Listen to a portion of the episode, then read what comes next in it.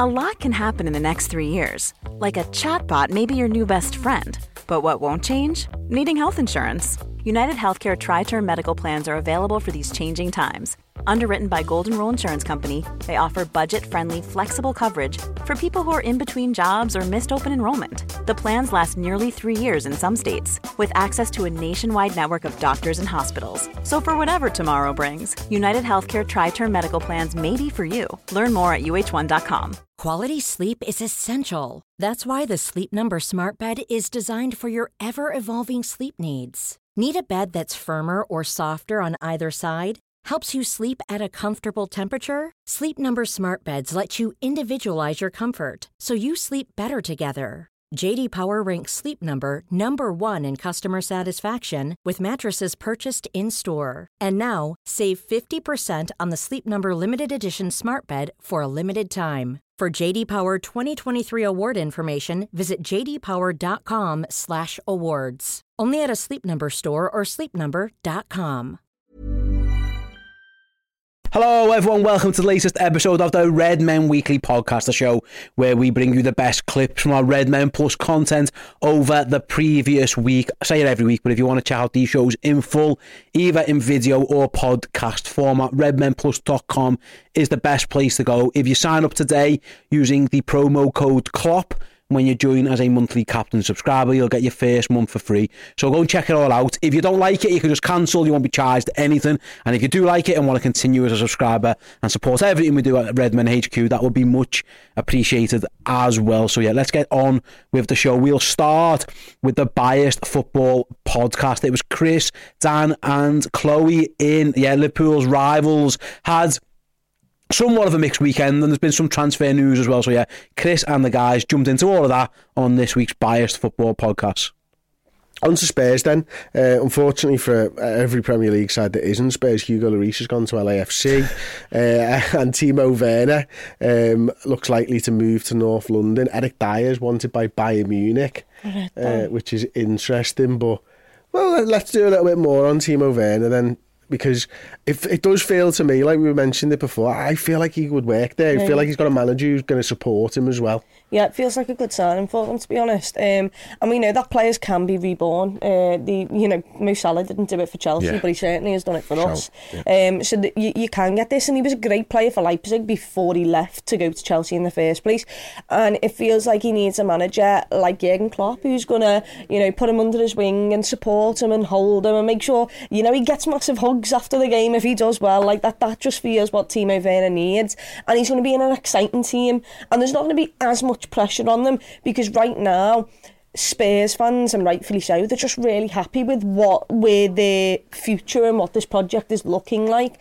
Um, and right now, not all the results need to happen straight away. So if Timo Werner comes over on his loan and, and does really well, then he could be their number one, you know, striker for them. We've seen Richarlison's actually starting to kick into gear a little bit, which can take the pressure off him. Um, and also when Son comes back, he, he helps out with the goals. They've got Kulusevski as well. So for me, I think he I think he just fits Spurs. I think he does. I think he'll get quite a few goals. I think he'll be more clinical because he'll he'll be more free. There won't be the weight of Chelsea and you having to be hitting the ground straight away. There's so much pressure on you. It's not like that that there. So um, and with how how exciting their football is, I think he really fits the system. No, I agree. And that Chelsea number nine thing, just to finish on that final point, has become a bit of a curse, hasn't ever since Drogba. But they've been not been able to fill that void. Essentially, nobody's worn that shirt with any great distinction. But just while you were talking, Romano's tweeted about Timo Werner, and there's an option to buy on the loan deal for 17 million euros. 17. 17 million euros. Wait, 17? 17. Wow. That is That's a steal. that is a steal. I'd, I'd be in there for that. no, I'd be That's in a, there that's for a that. real because he's a player. We've all we've said it. I think he suits the way Tottenham want to play their football. Exciting, fast brand of football. I think he's obviously not a Son Heung-min, but he's not a million miles away in terms of the way he goes about his business. But he could play across the front line. I think Yeah, it's fair to can, say. yeah. So that's another thing. So yeah, it feels like a very smart piece of business from 17 million is Spurs. ridiculous. How much did Chelsea pay for him? It was around sixty off the top of my head, I think, Was something that like that. Yeah, yeah? I'm sure it was. It was a good chunk anyway. I thought it was more. I thought it was like 70, but Really? yeah, it probably was around 60. 17 million seems ridiculous. It's, a, like, it's, it's Don't get me worth wrong, having it- it- isn't it? It's spinning the wheel. Just Yeah, his career obviously fell fell off a long way since we were talking about Liverpool linked to him and stuff like that. But still, for 17 million, he's probably got 25, 26, I'd imagine, Yeah, something like that. 27 years oh, old. Oh, is he? Okay, Yeah, good 20, deal. and funnily enough, his birthday's in March as well, so he'll be 28 in March, same as Ivan Toney. Oh, there we go. Up before. Yeah, 17 mil is, is, is sound. Yeah. Yeah. Um, and Eric Dier, is Hmm. this Kane's influence at Bayern Munich then? Yeah, absolutely. And he's got a bloody good agent getting him that move to Bayern, having not kicked the ball in anger for Spurs basically all season. Yeah, no, you know what? It's one of them, isn't it? Like Eric Dier on his day, which has not been for a few years now, if we're going to be dead honest, was a pretty solid footballer. It, obviously, he was the defensive And he's midfielder. versatile as well. But yeah, he was defensive midfielder, wasn't he? Sort of converted into a, to a centre half. Was it Sporting previously? That's where he came from originally, I think. Yeah, um, What's their solid. stadium called? Eat and speak. Oh, um, they're not the stadium like, are they? That's the other one in Portugal. Um, oh yeah, it's got Benfica that is stadium like. Anyway, um, yeah, good, good signing I think for Bayern. To be honest with you, they're looking for a centre back. They seem to be desperate for a centre back. Um, I don't think. you just said, good signing for Bayern. Yeah, I think he will be. Yeah, because only so much as the Bundesliga. only in the Bundesliga ranks, not necessarily in Champions League footy and stuff like that. I think it might get caught out in the latter stages of Champions League. But I think in terms of the Bundesliga, I think he'd do a good job there. I do. Do you, Chloe? I'd, I'd, I'd rather just have an invisible person at centre half, to be perfectly oh, that's not fair. Like, it's, I don't care. He's not Bayern Munich level. I, did. But what is that? Because Why they had are we- Choupo-Moting for a while, who played for Stoke. So I, I'm not sure Yeah, but he where He wasn't- scored goals in the semi-finals of the Champions League. Yeah, and like- he that. is we're not. I'm sorry, different- he is not. Choupo-Moting is not it. He is not the guy. No, we, we, we don't believe Eric that, but we also don't than him. believe Eric Dier's a good enough football player to be playing for Bayern Munich. In the Bundesliga. He- no, they've got Kim and Jae, who's the other He's lad? really good, Upa yeah. Meccano, they've got. Why, what do they need? de Ligt, what do they need Eric Dier for? Injury issues all across them. Plays DM, plays centre back. I think he's a smart piece of business. To never kick a football, yeah, he's a smart piece of business. yeah, to sit on the bench, he's a smart piece of business. Maybe if you need him in that DFB Cup, hmm. sure. to play in a Champions League, no, no, he's not. No, This is Eric Dier, a Champions League winner's medal around his neck come April, May, rather. and if he is, he'll have sat on the bench for all eight games and came on for five minutes at some point. Okay, we're going to move on then. Before we do, I think it's worth sort of taking stock of Arsenal, United, City, Villa, Newcastle, and Spurs. Like, there's there's not a lot of transfers that that are rumoured to be done. Why do you think that is? Because if you throw Liverpool into that hmm. as well, like it does feel like there's not going to be much movement in this January transfer window, and I know it will probably m- more than likely happen now in terms of going into the winter break and stuff like that. Hmm. But also, if you're looking to sign someone and you're desperate to sign someone, January first is the time when you sign them so that you can use them for more games, hmm. especially at the back end of this Christmas period and stuff. Are we putting me Liverpool fan hat on here? Are we like, okay, actually looking round, it's like, oh God, we need signings, we need signings, we need signings. And no one else is making signings and we're top of the table. Are we all right hmm. here? There's definitely an element of that, yeah. I think from a Liverpool angle, I think we're sort of taking stock of our situation a little bit. Obviously, we're seeing quite a few lads come back from loan and stuff like that. I think we're just trying to work out where pieces fit, and the Nat Phillips situation's a really interesting one. So what happens there might sort of lend itself to what we do next potentially in terms of the market. I think injuries are Well, let's go gonna- through the Nat Phillips one then, because you know if hmm. anybody doesn't know who's watching, Yeah. if he plays for Liverpool, He can't go anywhere else. He can't go anywhere else. 'cause Yeah. you can't play for three clubs in one Yeah. season, can you? And the same essentially applies for Owen Beck as well, unless he went back to Dundee. Now, Nat Phillips is not going to go back to Celtic. They have no interest in that deal. So, Dundee would probably have an Well, interest in Owen Yeah, Beck, They would. yeah, they'd bite Judging by off. their social media accounts. Yeah, they'd absolutely snap your hand off for him back. So, yeah, that's. I think Liverpool are just at a bit of a staging one. And you're right, I think we're probably looking at our own situation, our rivals a little bit, and could be a domino effect if we lose someone through injury potentially. Touch wood, that isn't the case. Or if one of our rivals acts, then maybe we'll be forced into the market. But also, Liverpool have done this for a few Januaries now, whereby we're quite content until we're not. Yeah. And the minute we're not is when one We're of our so rivals. opportunistic, yeah, aren't we? They move for say for Inacio. Let's use him as an example in this. We clearly like Inacio. That's sort of common, uncommon secret. Everyone knows that. If Arsenal suddenly advance their interest in Gonzalo and Inacio and say we'll pay you fifty million now, would it shock me if Liverpool went? No, what? Not whatsoever. Liverpool will do the same thing because I think we like the player. Yeah, ultimately that's it, isn't it? Are you surprised at how little movement's happened so far, Cole? Um, I, I guess so, just because it always feels like transfer windows every opponent that you know is your rival or is challenging you keep signing players and, and you don't, and that's just how it feels. But I also don't think there's loads of options anymore. Like I just I, I don't. and the options that are there, look, we can talk about centre halves. You mentioned Inacio. There's Hincape there.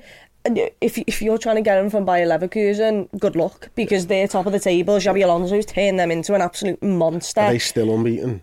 I think. I don't think they've lost a game at the top of my head. No, They're the only side in, they, they were the only side in Europe's top five leagues that were still unbeaten. Yeah, they still are. I think. I Pretty think I saw yeah. a stat this weekend. Um, and and this is the thing. If if you now want him, who was uh, an idea or or something, you know. Six months ago, well, he's now going to cost you double of what he was then because there's no way Bayer Leverkusen are going to let him go. Um, It's like giving away a title. yeah, He's yeah, actually not played that much, which is mad. because injury is No, we're not even. that He's just not been a regular for them, which is really crazy. Like, but they are solid. The good side, to be honest with you. Yeah, but I, I agree. I think ultimately, I don't know who is out there. There doesn't seem to be a, a perfect option. The only one again come back to it Inacio because of the release clause. Because everyone always says who you're going to get out of the club. If there's a release clause there, there's your answer. Yeah, especially with our um, man in charge of signings. You know, we know he can work a release clause. Uh, the big, the big name that looks like he could be moving to the Premier League, of course, though, Chloe is Jordan Henderson. Um, I, you had me sold on a dream there. And I was like, oh my god, who is it? Yeah. Kylian Mbappe, did you think for a second? No, I just thought it was someone top tier, um, not Jordan Henderson. um, well, Klopp said uh, in his quotes there, let me have a little look here, he didn't call me. Uh, and this was speaking after his side knocked Arsenal out of the FA Cup. he laughed off the suggestion that Liverpool could be a potential destination for Jordan Henderson. Said, he didn't call me. We spoke actually, but not about that. So really, really, I have nothing to say about that. Pretty strong to hmm. assume that Jordan won't be playing his trade at Anfield again Yeah, with and- Liverpool. And obviously, you know, the reason he wanted to go Saudi, another big reason, was because he didn't want to play for anyone that Liverpool could come up against. I'm pretty sure, you know, in that interview, it was his heartstrings. You know, he tried to really get us on board with that idea that oh, I couldn't possibly play against Liverpool in, in any competition in any way. So if I just move to Saudi, the best option is either in that World Cup thing, which he's never going to get to uh, under Steven Gerrard at El Etifak, but also um, it's like pre-season friendlies are the only way, and that's a lovely little time. If Liverpool played them, you could go back. Um, so yeah, it's really interesting to see where he'll end up because he, you know, we can't go to anyone in Europe who could possibly play in, against Liverpool because Sunderland? that would go against his. Yeah, yeah. Go Does on. he get in the England side No. if he goes to Sunderland? Doesn't And he? Yeah, it's, it's, does. yeah, it's, Reckon it's, does? yeah, Southgate, it's, innit? it's Southgate. Championship's better than Saudi Pro League. Yeah, he, he wouldn't have a True. you just Fair play. choose them every single time. So, um, but yeah, you know, cry me a river, Jordan Henderson. I, I think every bottom half of the table Premier League side will take John Oh, Henderson. they should. and maybe Brentford maybe well. a Brighton, Brentford, and West Ham in the top. half. The only ones who wouldn't are Everton because of his Liverpool connections. But if he'd have had the same career he had a Liverpool with Manchester United, Oh, they'd he'd be, be there all already. over there Jordan already. Henderson like, and it'll like be a rash. it'll be interesting to see what he actually does because Would anyone in the top half of the table then take him? Yeah, I think West Ham West That's a Ham. show. and Brighton. I can see a midfield three of Adam Lallana, Jordan Henderson, and James Milner. If you were Unai Emery, would you think about Jordan Henderson? Yeah, I would. That little bit of nous, that little bit of experience, to get him over the line in the race for top four to no brainer. If you were Eddie Howe, would you think about Jordan Henderson? Yeah. Well, yeah, but the Sunderland thing probably probably puts pay to that. But yeah, oh, I would honestly, I would. He's going to find a club. I think he's going to find a club no problem But well, whatsoever. having read the article from the Athletic earlier on, Oliver Kay's, Yeah, he saw is desperate to get out of Saudi. Oh. Like at first, I just thought it's just reports and But I wonder reports, but it's he's desperate to get out of Because Saudi. like the, the project looked like it's going great. Like he he obviously genuinely- doesn't like. It's not Saudi that's the problem. He lives in Bahrain. Remember? Yeah. Mm. It, maybe it's Bahrain that's the mm. issue. Yeah, who knows? But I just remember seeing a tweet earlier saying he's offered himself to such and such and such and such, and someone just replied saying I've offered myself to Dua Lipa. Things, you know. Well, what? What? You, Jesse Lingard offered himself to Barcelona, yeah, apparently. that was another one. If Barcelona were watching, by the way, I'm also available. Yeah. eight out of ten centre midfielder there for Mm-hmm. them. Exactly. Um, and Liverpool news, we may as well just discuss it briefly before we go. It looks like Hull will be signing Carvalho, Chloe. bit of a mad one for me. Um, he's the club like uh, obviously Southampton were interested. Who was the Premier League side that was interested? Wolves wanted him. Wolves, that was it. Leicester and Southampton were interested Leicester, as well. Yeah. yeah. Um, so I kind of thought Hull was maybe the, the last club on the list, but evidently he's going there. Um, yeah, that, like, clearly he's he he needs a slow move. We don't feel like he could be in it, put in our squad at any point, even if we are fighting on four fronts. Um, there's clearly some thought that no, he needs to go out and get this experience, mature as a player, mature as a person. Um, so let's hope it goes well for him. Let's hope he returns as a good footballer. Because I've got no idea what's going on with Fabio Carvalho. He's fell off a cliff. Does the Mm. two, three clubs thing mean, is it worldwide Yeah, he's yeah, well? It's like a FIFA thing. So, yeah. so he can't play for us either no. if we want him to move on and Yeah. stuff like that. That's why it's probably going to happen this week, by the looks of it, because there's no point him sticking around anymore. Like this Fulham game on the horizon, if he plays in that, he's got to stay now for the foreseeable for the rest of the season, so it doesn't make any sense. Uh, Still feels like something's something's gone on there. We'll find yeah, it's an odd one. It was the. Man City game, wasn't it? It was the Carabao Cup Man City game where he scored away from home, got took off at half time. I don't think we've seen him again ever since. And Klopp. That literally his last appearance I'm 99% certain that's Wow. the case. Yeah, Klopp spoke because he played in the derby as well. Him and Harvey He Elliott both started because the derby. he'd done unbelievable against Newcastle when he came Yeah, on and yeah. Scored the win, he obviously, then Harvey Elliott and him started in the midfield yeah, which felt lightweight. Ah, yeah, against Everton. Yeah, it's one of the I, I I like him, and there's clearly a talent in there. There's no there's no question about that. You know, the other side of things, who knows? But it's some fall from grace, and that's no disrespect to Hull. But to go from being Like sought after and chased by Liverpool for six months before signing him, to having a, an okay start to Liverpool career, to then falling, and then to going to Leipzig, which is a big old move, and one of the Bundesliga powerhouses, to Hull, it's a bit mm, what's going on, mate? Like where where are we going? It ultimately, from what I've read, the Tyler Morton factor is a factor when it comes to going to Hull. So that's a nice thing. I like that. The manager, I think, is Liam Messina, has also spoken to him, and that's a positive. And the biggest positive out of all of them is, from what I can read, is that he just wants to play footy. Mm. He's looked at the Southampton thing and the Leicester thing and the mm. Wolves thing and gone, yeah, I'll get minutes, but will I be the guy? Maybe not. Whereas a Hull, he's going to be the guy. Like he could spear. When, when you are questioning someone's mentality and how they are behind the scenes, that's actually a big Yeah, it's Huge. tick in the right column. Because if he'd have gone to Leicester, say Leicester, Leicester are absolutely pissing the championship. Like they are up already, essentially, all bar the shouting. Like he could have gone there and just played a part and had a jolly old time, a good few months, shipped in with a goal and assist here and there, and great. But would he have got the minutes he needed? Potentially not. So this actually is quite, a, as you say, it's quite a positive move from his respect. yeah. Okay. Um, we'll be- quickly do bell ends of the week then. Um, Dan, we'll start with you, mate. I have completely forgot. Martin Odegaard. Martin Odegaard for um, This. geeing up the Liverpool end. For this. Let's see. Can you see Martin Odegaard on my laptop? It's not working. It's not working. It's what? Not working. I working. don't know what he said. He said something. It wasn't working. That is so sad. That is sad. Okay, we'll get there. Have you got it now? Here we go. Yes, okay. So Martin Odegaard here. Let's have a look at him. The absolute bell end.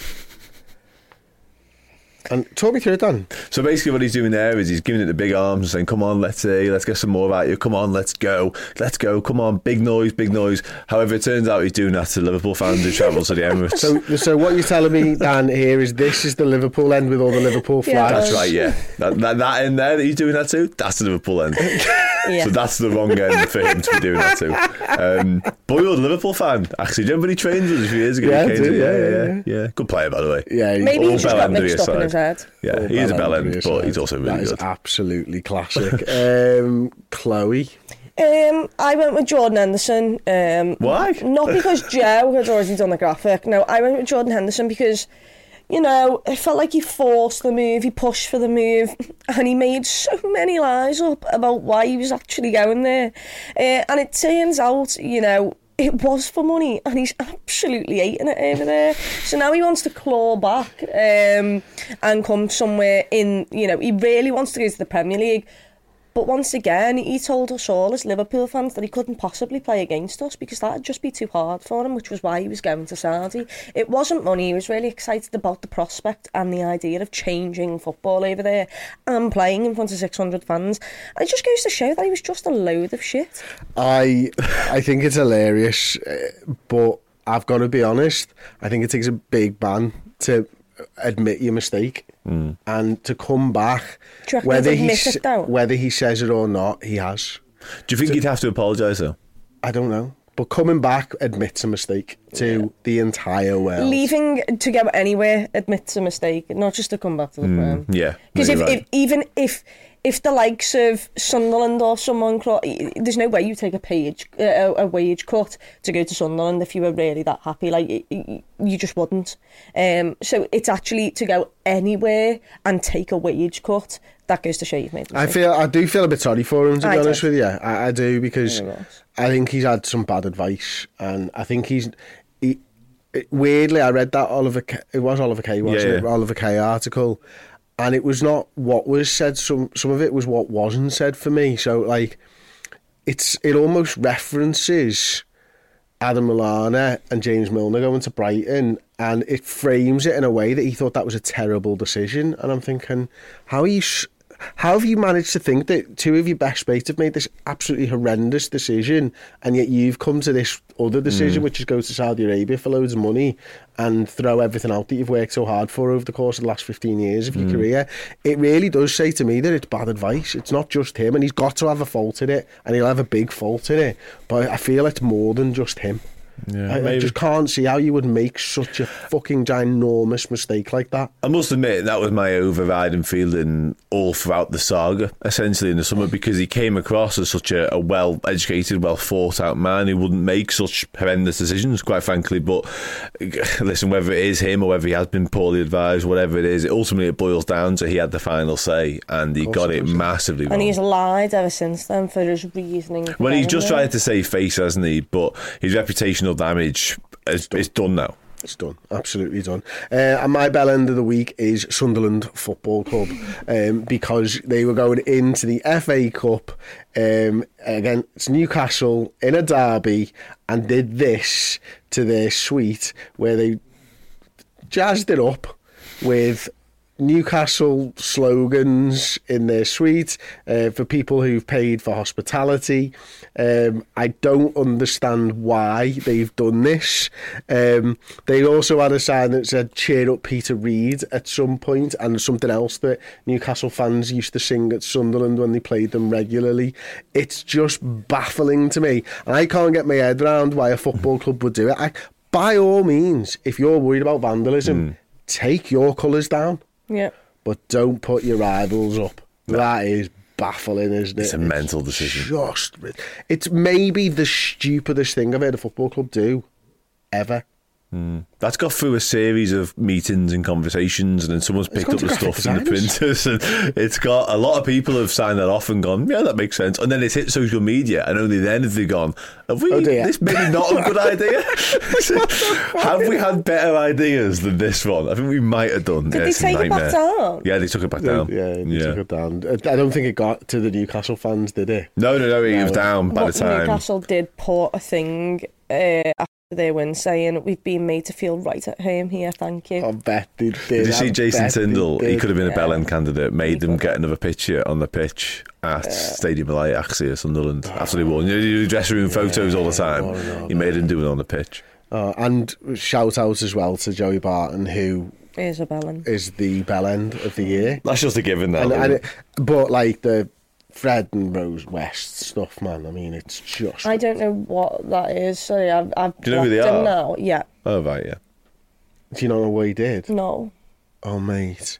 I blocked him ages so ago. it was it was I the thought he Everton was game, going was mad it? again. It Yeah, was I the think so, Everton yeah. game, yeah. yeah. Cal- Oh, Everton Palace, yeah. Yeah, who, were the, Uh, who were the two? any, uh, Lucy Ward and Eni Aluko, I want Yeah. to say, yeah. Yeah, yeah, he likened them to the serial killers, uh, Fred and Rose West, um, for having women on the telly talking about the football. How has he managed to link the two? I was just He said it's, it's that bad, essentially, is, is his point. It's that bad having those two, is essentially having two serial killers.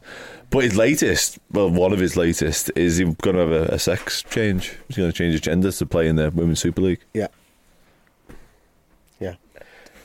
This is what surprised that he didn't go with Joey Barton, to be honest, because I thought he was a shoe in for the win this week and no one sorry. picked him. I I think everybody was just ago. waiting for somebody else to pick Joey Barton and nobody's Well, I don't- picked it's Joey Chloe's Barton. normally, isn't it? Yeah, like we've dropped switch. It's my We've I feel like we've done the world a disservice with not picking Joey Barton for Bell end of the week. Thanks to Chris, Chloe, and Dan for that. Ryan Reynolds here from Mint Mobile. With the price of just about everything going up during inflation, we thought we'd bring our prices down. So to help us, we brought in a reverse auctioneer, which is apparently a thing. Mint Mobile unlimited premium wireless. Ready to get 30, 30, bit to get 30, bit to get 20, 20, 20, bit to get 20, 20, bit to get 15, 15, 15, 15 just 15 bucks a month. So, Give it a try at mintmobile.com slash switch. $45 upfront for three months plus taxes and fees. Promo rate for new customers for limited time. Unlimited more than 40 gigabytes per month. Slows. Full terms at mintmobile.com. One size fits all seemed like a good idea for clothes Nice dress. Uh, it's a it's a t-shirt. Until you tried it on. Same goes for your healthcare. That's why United Healthcare offers a variety of flexible, budget friendly coverage for medical, vision, dental, and more. So, whether you're between jobs, coming off a parent's plan, or even missed open enrollment, you can find the plan that fits you best. Find out more about United Healthcare coverage at uh1.com. That's uh1.com. Everyone knows therapy is great for solving problems, but getting therapy has its own problems too, like finding the right therapist, fitting into their schedule, and of course, the cost. Well, BetterHelp can solve those problems. It's totally online and built around your schedule. It's surprisingly affordable too. Connect with a credentialed therapist by phone, video, or online chat, all from the comfort of your home. Visit betterhelp.com to learn more and save 10% on your first month. That's BetterHelp H E L P. One, let's move on to Journo Insight. Neil Jones joined me as ever on Tuesday morning, and we had a chat about Jordan Henderson. Yes, I know he doesn't play for Liverpool anymore. I understand it, but he is an ex-Liverpool captain. He's still got massive, massive links to the club, and obviously there's been talks about him in Saudi Arabia and potentially wanting to leave. So yeah, check out me and Neil on Jordan Henderson. I want to speak about Jordan Henderson, not technically a Liverpool player anymore. We know, obviously, and that's kind of what this conversation is about. Um, it wasn't that long ago when we were speaking in the summer Neil about Henderson to Saudi Arabia, we laughed it off thinking it's nonsense. And then all of a sudden it happens. Yeah. And I do remember you saying a couple of times, like, you know, I'm, I'm not sure, I wonder how long he'll last and I wonder if he'll come to regret it by all accounts. A report from Matthews, I think either first for the Daily Mail, I'm right in saying, then later collaborated by a few other people, says Jordan wants a return already. Um, you know, it, there are massive financial implications if he does that. By the way, he's going to lose a lot of Yeah. wage and he's going to be taxed an awful lot of money, which is obviously interesting. I, I, I, I can't say I feel sorry. I'm not sure what the right word is, but like, it's not. This, this doesn't come as a huge surprise. You literally told touted that this could be it, was in play when it happened at the first time, but it's it, it does feel like it's been a really, really rocky.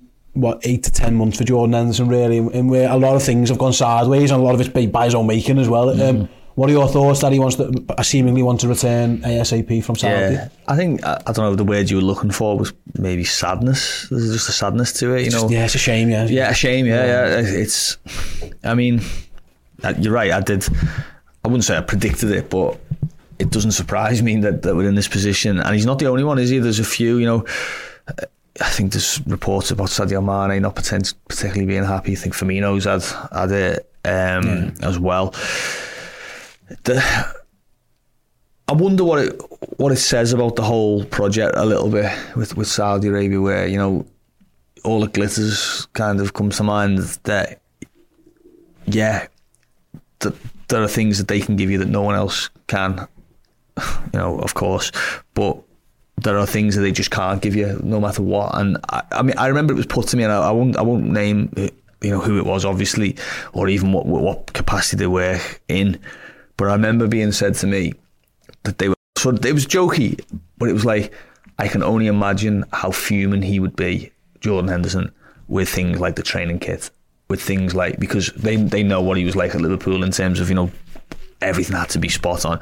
He said I just can't imagine him swallowing you know sort of second rate stuff over there and and, and and and really the second rate stuff over there relates to the football, doesn't it? You know, and and and, and the, the the whole thing around it, the crowds, the pitches, the, you know the, the the kind of the experience of playing football over there. It's not the same, and you know. I don't think anyone, well, don't, maybe not anyone, but I don't think a lot of people have a lot of sympathy for him. I don't. I think, you know, he would never he would never seek our advice, but I think we could have told him that it's going to be hot and humid over there, and the crowds aren't going to be the same as playing at Anfield. I did wonder this the other week when Firmino and, and Fabinho came to Anfield and watched that Newcastle game, whether they thought, I would have enjoyed that, you know, looking at that over there.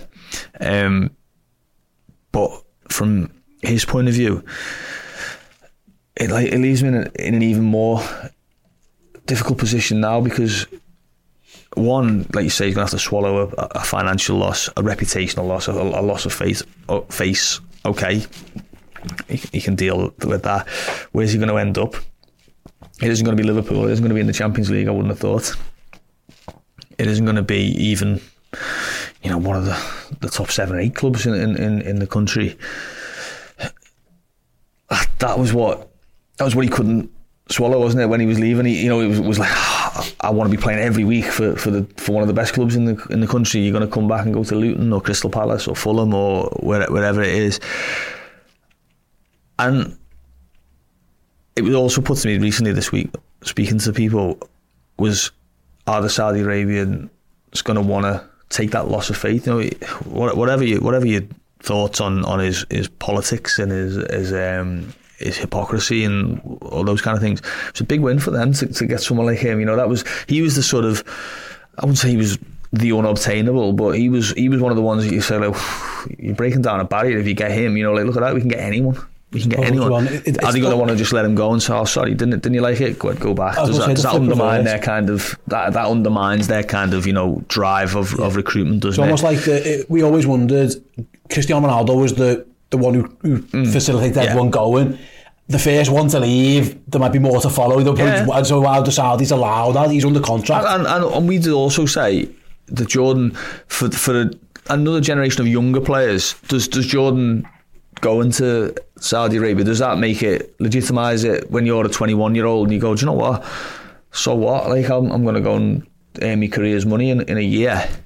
Actually, if he goes and then comes back, then it does it has the opposite effect of that, doesn't it? Where any any player, whether they're 21 or 31, thinks, "Oh, tell you what, you know, Jordan, Jordan's a, you know, I, I like I like him, or you know, he's a sort of a, a, proper professional, and he's gone over there and, and couldn't couldn't deal with it, puts me off." Um, I mean, I thought it was. I don't I don't know if there's I don't know what the the sort of sympathy element would be like among the Liverpool supporters. I think it would obviously be mixed, you know, and it, it would be unfair for me to generalise around what people think. But I think what I can safely generalise is I don't think many people will be that surprised by this emerging, and I don't think many people. Um, sorry, I think a lot of people would have been able to predict it at the time. I'm not. I'm not at all claiming that I was ahead of the curve in terms of oh, we might struggle there. It was put to me, like I say, that there'd be a lot of things that he just wouldn't like about playing in a, in a league like that, a development league. Jordan Henderson someone who their whole career really has been about trying to give the highest possible standards and, and maintaining the, the highest possible levels. Yeah, he's uh, he's skewed that for six months. Yeah, and I don't want to listen twist the knife like that because not, that's not the intention. But like he did say, one of the reasons he went there as well, he, when he, he was insistent it wasn't all financial, which I don't think many people would buy into, uh, ironically, but he did say like he didn't, he didn't really fancy playing against Liverpool. Like another reason potentially why he would go there. Well, if he's after a Premier League return, that's almost gone out the window as well. It's like it's almost another thing where people, like, you know, you mentioned the way yeah, the blockers yeah. before, and again, it all it comes in different shapes and sizes, and who are we to judge someone on their career choices per se? But it, it's just another one of those. It's like I said, it's always sad because you, you we want to encourage these guys to talk. We want them to talk open honestly and, and let us hear what they've got to say. But yeah, oh, it feels like everything he said is, is almost coming back to bite yeah. on the backside a little bit now because that could be another one where people go, I, I remember the, the, the interview that people described as a car crash. I think it was in the Athletic. Yeah. It was Adam Crafton's interview, I'm right in saying. Um, he only seen Adam Crafton, yeah. Yeah, and, and then since then, he's, he's, he's, got a, he's got a lot of stick and if he comes back I can tell you now this, the day he signs if he did sign with the Premier League club there's going to be someone's going to clip out the interview and saying or whatever, you know, I didn't want to play against Liverpool anymore, and all of a sudden he's rocking up at Anfield with yeah. X team. It, I don't know, it just, it, it all feels, like I said, sadness and, and, and just, it's, it's yeah. the way it's gone isn't great. Like, some, I don't know, it just, there's ways to exit a football club when it feels like this is one of the worst we've seen for a long time, really. Yeah, I think so. I, I mean, I'm, I'm not sure uh, it is easy for us to say, well, he should have just said, I went for the money. But if he'd have done that, he would have got. Yeah, there would have been a lot. There's of no right answer, There would have been a lot of sticks. So there's no right answer. But he, I, I think he's he's come closer to finding the wrong answer than than most had. And I do I do think a little bit. Just think, I. I I don't. I don't want to say poorly advised because I think he's he's his own man. He's 33. He's you know captain of Liverpool for years. You know he should be able to make his own decisions. But I just think he's a, he's a, he's a good case study in kind of how, you know the optics really and how to how to not manage them particularly well. There'll be, there'll be PR cases at agencies across the globe of how not to do things, and, and Yeah. Jordan Henderson's name's going to be right near the top of them. Yeah, and, and you know that interview that he gave with the Athletic, there was a lot of stuff in there that just it was it almost felt naive. Well, the way the way he, he was speaking, it, it felt like Jordan, you're smart. You know, you're smarter than that. You must know how that sounds, or that you know that that won't wash. Um, there's no reason why he should feel bad about playing against Liverpool. By the way, I in the sense of you know he he give enough service and whatever whatever whatever the, the the aftermath of his leaving, no one can argue with what he did for Liverpool as a player. You know, and and and the, the fact that he he never ever gave anything but everything that he had. Um, so there's no reason why he should feel bad if he was to come back with Fulham.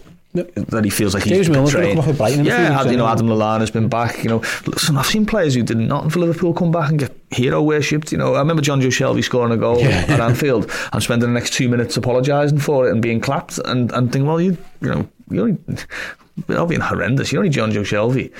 Um, so there's no reason why you should feel like that. But when you've said it as a, you know as a justification for for leaving, then it's going to get thrown back at him at some point. But I'm interested to see what happens because, like I say, I think it would be a big a big step from the Saudis to say, okay, you, you, you know, you've had your go.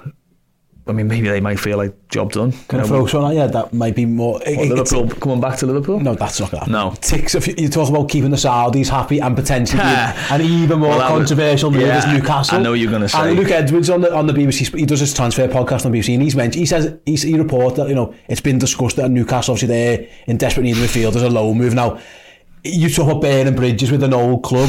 If we can stomach, I mean, Sunderland will not. That, that's a mad one. But like, I'm, I'm, I'm just thinking logically, is Saudi Arabia, the Newcastle link, is that Yeah. one way they save face? He was talk, wasn't he, about the band didn't get, you know, when they voted Yeah, on- Ruben Neves at Rover, wasn't it? Yeah, we- voted on we- it, it's we'll be looking in the wrong direction. Yeah, Um, that, that would be. that would- I if he wants to go full WWE villain, rocking up at Yeah. Newcastle is like, oh, it's almost like, oh, well, I'm the bad guy now, I'll own it kind of thing. But The, wow. the only way it would have been better is if he'd have done it last last week, so he could play on the weekend and make his debut. Um, yeah, that would be that would be adding adding fuel to the fire. Definitely. I mean, look, I don't think anything would shock me. It's mad. Really, I, you know, I think I'd be less shocked about that than him coming back to Liverpool, for example. But uh, yeah, he's. I mean, it's just He's, he's, he's in a corner and he like, He's in a corner. Yeah, he is in a corner. Yeah, I'm, I'm you know, Albeit I, think we should also, in amongst all this, we should probably be fair enough to, to point out that it's not just him, is it? You know, like No, that, no. that's in this position, as in his family. uh, You know, he has got family considerations, and and you know, there, there are a lot of things that I think there'll be a few people who'll be pointing and laughing and saying, "Well, you know, sorry, gutted for you," but at the same time, like there are there are a lot of things that he needs to consider, but I, I can't believe that they weren't considered more in, in, in the summer really because we, we would have discussed all of these things. Oh, he's gonna he's gonna hate playing in a team that, you know. Also I think also the fact that like it was like he wasn't you know when when when, when it's a lot of money's paid for a Benzema and a Ronaldo and a, a Neymar you- you're like yeah I understand that you know like you, you sort of pay over the odds for those players because they're sort of game changing signings aren't they the whole thing about Jordan Henderson was that he played in good teams and he, he sort of he found roles within teams and he lifted you know collectively. So he was always going to find it hard, wasn't he? To be the you know he's not stardust in terms of you know give me the ball and I'll just make everything happen. He needed a, a structure around him really to be a, to be a top player, uh, which he was. So these things are I don't know the, all these things that he doesn't like about it they were so predictable uh, for me anyway you know uh, they, they were so obviously that he was going to struggle to you know he was never going to go over there and be my God, the best player in the Saudi league is Jordan Henderson. You know, wow, what an individual player. It was never going to be that. You know, he was always going to struggle for maybe um, acceptance, you know, or, appreciate. He struggled for it in the Premier League, even though he was lifting the Premier Struggled League. at Liverpool, yeah, exactly. even even even in his in his peak years when he was winning everything, there were still people who I think if everyone was fit would have said, "Does Jordan Henderson get in Liverpool's team?" I I think he always did, but. Um, yeah, these these are just predictable problems, and I wonder I wonder the impact it has if even if he doesn't leave, what impact it has on the next wave of people who are considering going to Saudi Arabia, where they think, okay, that might that might be an extra factor. You know, if you were trying to convince someone not to go, Jordan Henderson, I think, would be one of the players that you'd go. Just just have a look at what's happened to him. I was about to say, if, if we move the conversation on, if we move the conversation on with, so Jordan obviously wants to return, there's other players as well. You're talking about the next wave. Salah. We, Mo Salah. You, you, you, you preempted me, what my question a little bit, but yeah, that, he obviously, the, the massive bid in the summer rejected. Everyone was just half convinced. So well, Salah's, that'll be Salah next summer gone. If you were Mohamed Salah now, I'm guessing you'd have a word with Jordan at some point to get on the phone and go, what, like, you know what I mean? Like, what, what is it? Like empty stadiums and, and blah, blah. You know, Salah would be better paid, of course. It's, it's worth mentioning, whatever. And, Yeah, and, and, he, and he is one of those Yeah, players. and he's that, a, he is one of those star players that, like, you know, he could do no wrong when he went over there. Really, I, I would imagine, it, you know, he would only have to step on the pitch, and, and, and would he would feel love of the fans. I don't think Jordan Henderson would, would, would feel that. But yeah. I mean, that, I think that's one of the arguments we've used. Why would Salah go there, isn't it? Or you know, why he wouldn't? Is that com- the competitive element of, of the player? That like you know, he wants to he wants to win everything. He wants to be the record goal scorer of everything. He, you know, he wants to win golden boots, Afcon. He you know, all these things, Ballon d'Ors. He wants to compete with those, and you're not going to do it in, in the Saudi Pro League, are you? And that would that would again, I think Henderson would just be another another sort of bullet point on, on that of like, and, and also don't forget your old captain that you know he went there because he he felt like, you know, his career was winding down or, or whatever it was. Um, and he soon found out that it wasn't. Like I say all, all that glitters wasn't gold. Absolutely, yeah.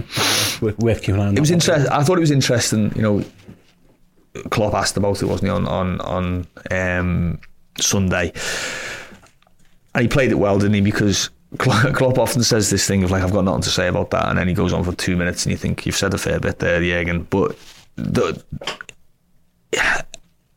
there will be an expectation, or I think a hope from some Liverpool fans that Jürgen sort of goes, well, you know, Tough luck. boo hoo. Um, but I don't think he would. I think I think you can tell there's still that. I mean, even he called him Hendo, didn't he? There was in, even that kind of re- respect of. I think there'll be a sadness among a few people at Liverpool that like he didn't maybe he didn't listen or that he jumped too too quickly or he jumped to the wrong place. I think there'll still be a sort of an appreciation for Liverpool that um, it's sad that it's turned out this way for you know one of our our great captains. Thanks Neil, as ever. Let's move on then. It's the final word show. Yes, Liverpool 2, Fulham 1, League Cup semi final, first leg. A rather tight affair, a game of differing uh, outcomes for certain players. Some players played well, some didn't. Joining me were Jamie Camford and Lewis Aspinall, and we had a chat about Darwin Nunez and is he being disrespected by the general footballing public? Uh, check out what Jamie and Lewis thought about Liverpool's number nine. Just a little thing about Nunez. uh, Like, I know you were talking to Neil Jones, or it was either you or Dan, or, or Liverpool getting like not not disrespected, but like people aren't talking about us. I was just saying something the other day, and like Nunez is like in sort of national football podcast, a bit of a punchline, like oh, and then Nunez gets like. I just think like I'm not I'm not asked about disrespect. What you can think whatever you like, but. I think if you can't see, he does. He does do stuff that winds you up sometimes. But you can't see how dangerous he is on that left or wh- wherever he played, I think he was unlucky with the shot. You know, I, I don't think he can do much with that left-footed shot. He's so dangerous. He he causes murder every time he comes on. He's especially if you're retiring defence. Like he's the last thing you want to see, isn't he? It's just you know The ball isn't going in for him. more power, yeah, more power to him because he keeps going. He gallops. He's he is like a racehorse down that left hand side. He properly proper gallops. He cuts inside. Some of his crossing wasn't that great, but you know, Positionally, he's brilliant as Yeah. well. Like you know, that Newcastle game, yeah, he didn't score, but he put himself in the right spots to score. Yeah. I suppose, well, it was like, I'm in a couple of group chats with fans of other teams, and he has a bit of a point it's like, well, he hasn't scored for ages, he's scored, and I was like, no, you're absolutely right.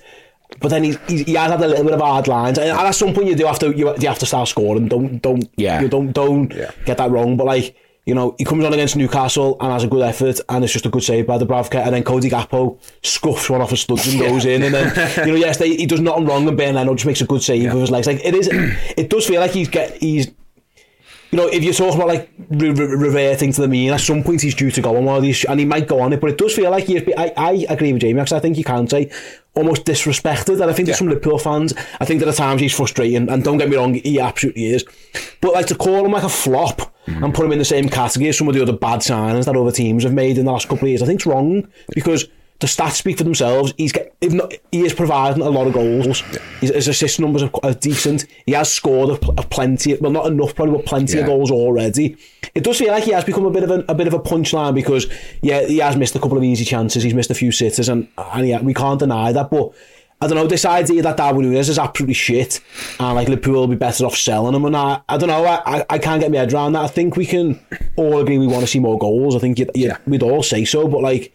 He's contributing to a Liverpool team, and he is definitely contributing. He is not. You, the last thing you can say about Darwin is like he's anonymous. He's always involved. Yeah. He's always in the right place. So, do you feel he's being disrespected a little bit? Yeah, I, I, I feel like I could talk about Nunez for a year. Like, I, there's the reason Nunez comes under such criticism is because we bought him at a point when we ne- didn't necessarily need that type of player, and because of the money we spent on him, that's naturally going to come into the conversation. We've seen it with like Jack Grealish at City, Declan Rice at Arsenal, Caicedo.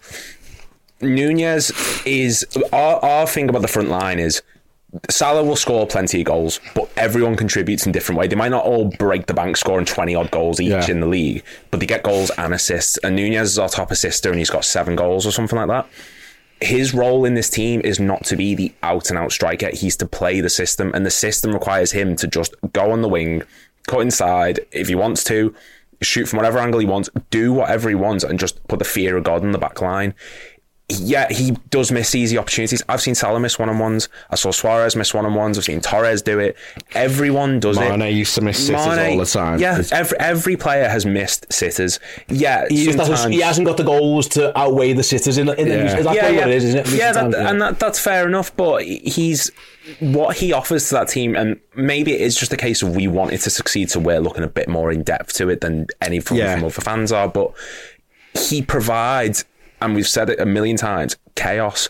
But that's what we are as a team up front. We want to confuse teams. We want to tire teams out. And there's no player better in that front line at doing that than Darwin. He's not ne- the most technically gifted player, but positionally and in terms of teamwork and actually providing for the whole squad, he offers more than arguably anyone on that front line other than Salah. So he is disrespected in that I sense. said before, like earlier on the show, like you know, Liverpool without their creative influences, Darwin is actually up there with them. He's got ten Yeah. assists now, ten assists, and you know we we'll go we'll go back to go forwards, but like in this particular instance, for, for the, obviously for Gakpo's second goal, it is all Darwin, and that's what we kind of what he can do. It just Yeah. feels like there's the, the narrative around him is shifted towards, like. You know, you spend eh, that amount of money, and the fact that he wears the number nine on his back as well, you're Yeah. expecting something. It can It maybe is just a little bit different than that. What it is, and that yeah, we would like a more refined robot type finisher. Maybe a, a, a, a I don't know a more physically gifted Jota, maybe something like that's what people were after. But I think it's it's, it's I think it is disrespectful to say about Darwin that he is he's a net negative to Liverpool. I think Liverpool, even just the eye test, Liverpool always look better when he's on the pitch in terms of they look like they're going to score more goals. He might not, and he is going to get more chances. He creates more chances. He gets assists. Yeah, he hasn't scored enough, but I think if any, if you ask most Liverpool fans or you know a lot of us in particular, a lot. eh, He probably has to be in the front three in terms of Oh, yeah. just for what he offers, and that it does feel a little bit like he's getting graft. I saw Josh Williams tweet saying, you know, if you only judge him on his finishing, or you're only judging Nunez on his finishing, you're you're wrong. I'm paraphrasing. Yeah, it. yeah. And he got a lot of stick, Josh, saying, you know, ah, well, he has to score goals, and yes, he does, but you can't just ignore everything else he does as well. I think it's fair to say, like, Liverpool are wanting more goals, but they're also Jurgen's relatively happy with what he's getting from him. It's yeah, it's been a real sea change of from the last half of last season. He couldn't get his way into the side. I think I remember doing a show late last season. We were talking about who do you think's going to be his preferred, and I I mentioned Nunez because I was thinking, well, the money, the money they've paid, it's not you know, it's not loose change. And it's like, no, it, he's he's behind probably Jota and Gakpo in the pecking order for that central mm. slot. I'm thinking, like, I can't, I couldn't argue at the time, but he's managed to now. People are calling for people at half time are shouting for him to come on.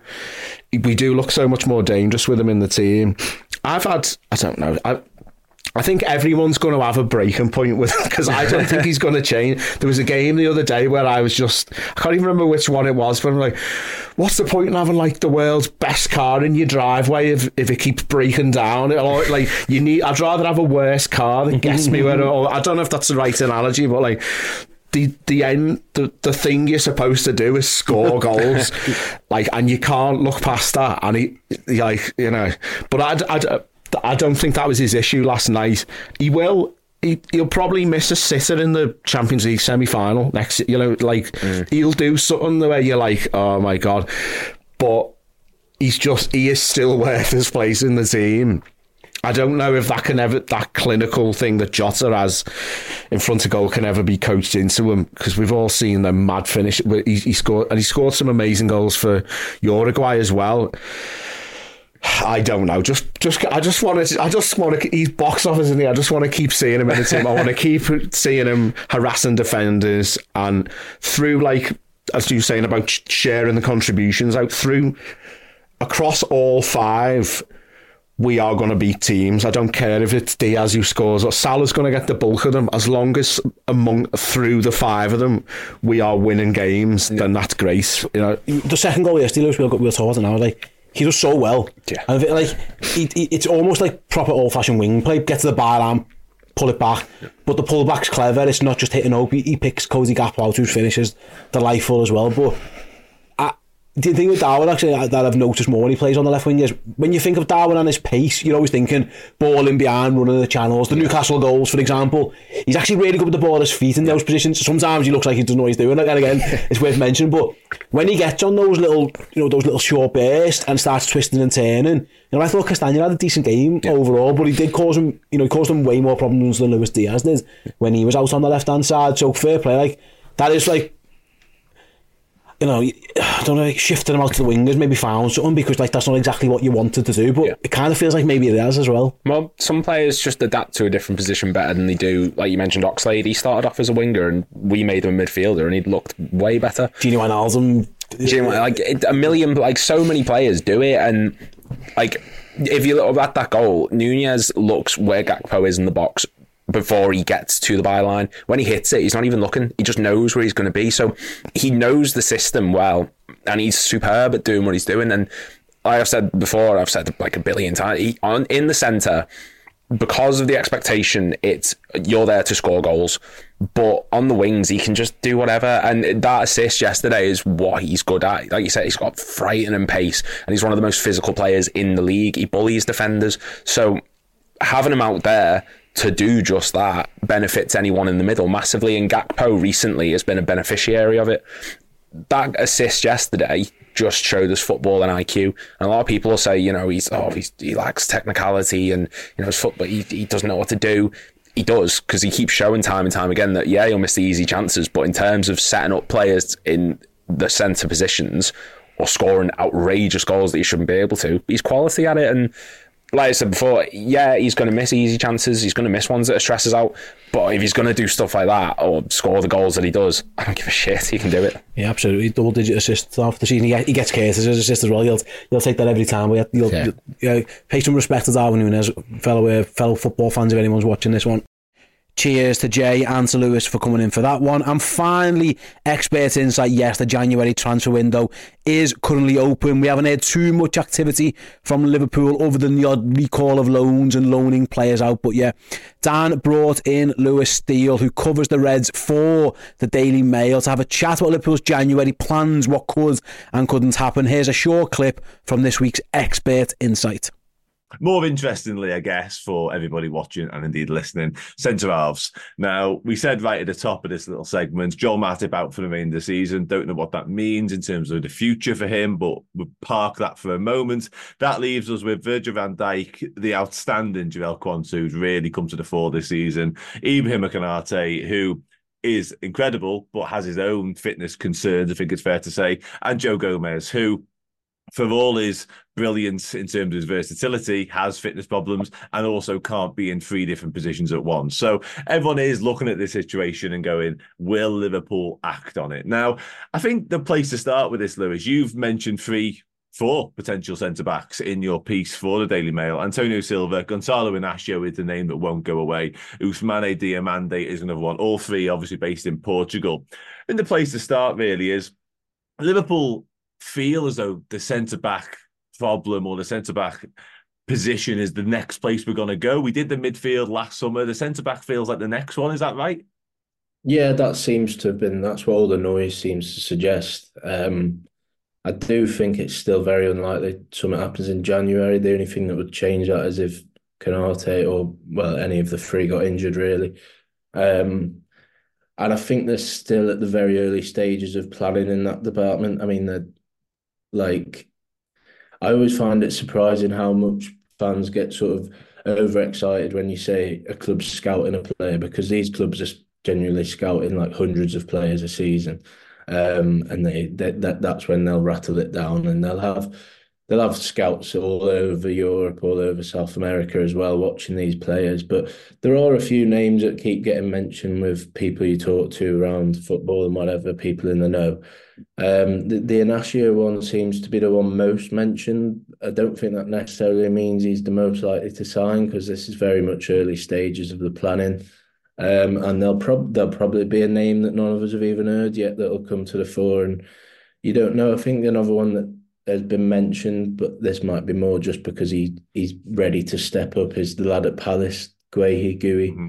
Um, he's he's one of them where I think his his agents are sort of thinking, you know, like he's playing for England. He's he's probably Palace's best player or one of their best defensive players at least, and you know he's probably ready to step up to a bigger club. Um, not necessarily means that'll be Liverpool, but you know I'm sure they'll keep tabs on him. He plays on that left side as well, which is quite interesting. And I think Inacio as well, he's left footed. And when you look at the system, I think they might look for a sort of left footed defender because with, with Trent wandering into midfield, you've sometimes seen Robbo have to tuck in a bit um, into like a almost like a back three when they're in possession. So that would be really beneficial. They got a sort of left-footed one that could come out to them wider areas, almost plays a bit of a wide centre back. Mm-hmm. You see um, Gvardiol play that sort of role for City.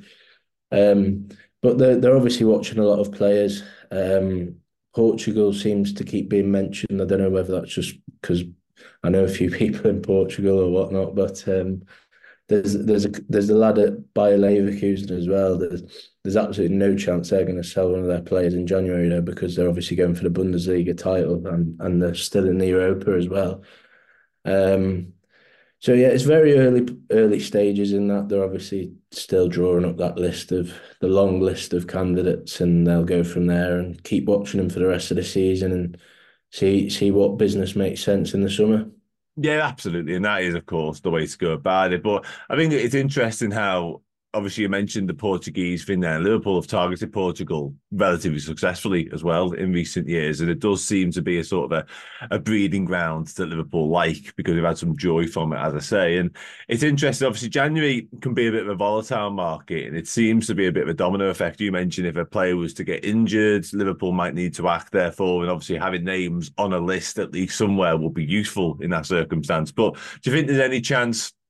We've seen in the past, I think it was Cody Gakpo, the Man United interest spark Liverpool into life there. Tottenham and Luis Diaz. Do you think there's any chance that could be the case in this window as well? Because let's just say, for argument's sake, Barcelona, Real Madrid, Man City, one of the above, suddenly take a liking to Gonzalo and Inacio and make their move. Do you think Liverpool will be inclined to do something similar? Yeah, they, they, they wouldn't rule it out, definitely. Um, I don't know what their FFP calculations are looking like because obviously they did spend a lot of money in the summer. But um, yeah, I mean, when we saw it with Cody Gakpo last summer and Diaz the year before, that they they weren't signings that they. Pl- I don't think they planned to do them in January. It was more just that they brought them forward from the summer. Was the word. Mm-hmm. Um, so that could happen. I mean, there's a lot of if buts and maybes involved in that if that was the case. But I'm I'm, I'm sure they've got a long list of centre backs. There'll be plenty who we've not mentioned. There'll be plenty who probably we've never heard of that are on the list. Um, there's there's a case that where if if a Van Dijk got injured, they might have to do a sort of short term cheaper deal. Um, and there is a few centre backs in the Prem who have got contracts running up in the summer who they could get on a cheap. I know the the lad at Bournemouth, Lloyd, Lloyd Kelly, Kelly yeah, is one who's been mentioned before. I don't think Liverpool think he's quite good enough for them. Um, I think he's more of like I, am sure he's a good player. I think he's captain Bournemouth a few times, but is he good enough for Liverpool?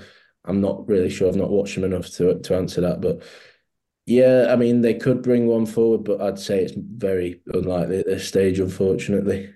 Yeah, no, it's fair enough. It absolutely is. And yeah, Lloyd Kelly one is one who we linked with him before he made the move to Bournemouth um, back in his Bristol City days. So it's not a huge surprise to see his name still doing around. Certainly not when you consider what you mentioned a moment ago in terms of him being a left footer, can play a little bit of left back, then slot into what becomes a three. I think it does make sense for Liverpool to be looking at this market. And as I mentioned earlier, it does feel like potentially the next big transfer Liverpool do in terms of incomings will be in the centre half department. That's certainly the taste I get. Um, in terms of the names, um, obviously none of them sort of a standout candidate right now, but Antonio Silva, Diomande, release clauses on both of them. I think Diomande is around the 60, 70 million mark. I think Liverpool are going to have to fork out big at some point, you would imagine. Yeah, well, to be fair, 70 million is the new 30 million. And I mean, like, you're not going to get a really good centre half for less than 50 million, really, these days, are you? Um, so, yeah, they're going to have to spend big if they want to do it. But they're, they're, they're willing to spend big. They obviously spent reasonable money on Szoboszlai. They got McAllister on quite a, well, very cheap deal, really, from Brighton, I thought, considering he'd won a World Cup and mm-hmm. was one of Brighton's best players when they got to Europe. Um, so they've definitely got the money to spend. Like they're not they're not going to you know pull out of any deals because they asked for seventy million or whatever. But I think the fact that their centre back sort of shortages are well documented will work against them because you know if you're a sporting Lisbon director of football or whatever, you'll think you know we can easily get another twenty million out of these. Um, but it's interesting. I think they obviously they were they're planning for a centre back before Joel Matip got injured, of course, because he's obviously in his mid thirties now, um, or well, early thirties still, I suppose. But he's he's not getting any younger. He's not getting any quicker. Um, but I think they've been really surprised by just how much Jarell Quansah has come on this season. Um, I, I, know I have for for certain because you know he's on loan at Bristol Rovers last season. I remember I spoke to some guy who watches them every week earlier in the season, and he was saying, you know, he was good, but he wasn't like we never saw this coming.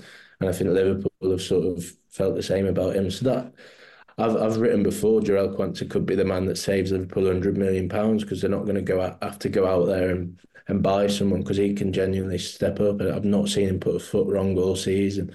Um, but I think they do need, regardless of that, they do need another centre half because you just think Konaté's been brilliant in the last month, but do you trust him to stay fit all season? I'm not sure I do. I mean, he seems to have got over them injuries that kept kept coming up, but you never know, do you, with all the games that happen in football these days.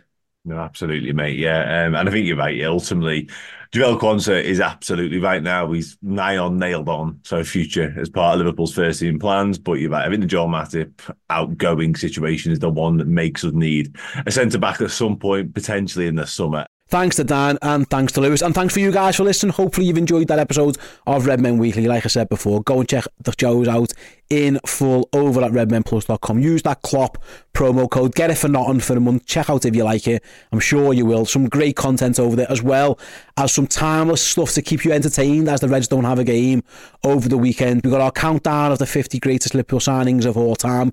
We've got some amazing documentaries such as the Hendo 10 documentary, the Bobby Firmino Best in the World. There's German Sky Scousers, there's the story vet crew, loads and loads. So yeah, like when you scroll Netflix to look for something to do on a quiet weekend, Redmen Plus has got you covered with loads of features and stuff to keep you entertained while the Reds enjoy a very well earned break. Yeah, thanks very much for listening. We'll be back with another weekly next Friday. See you then.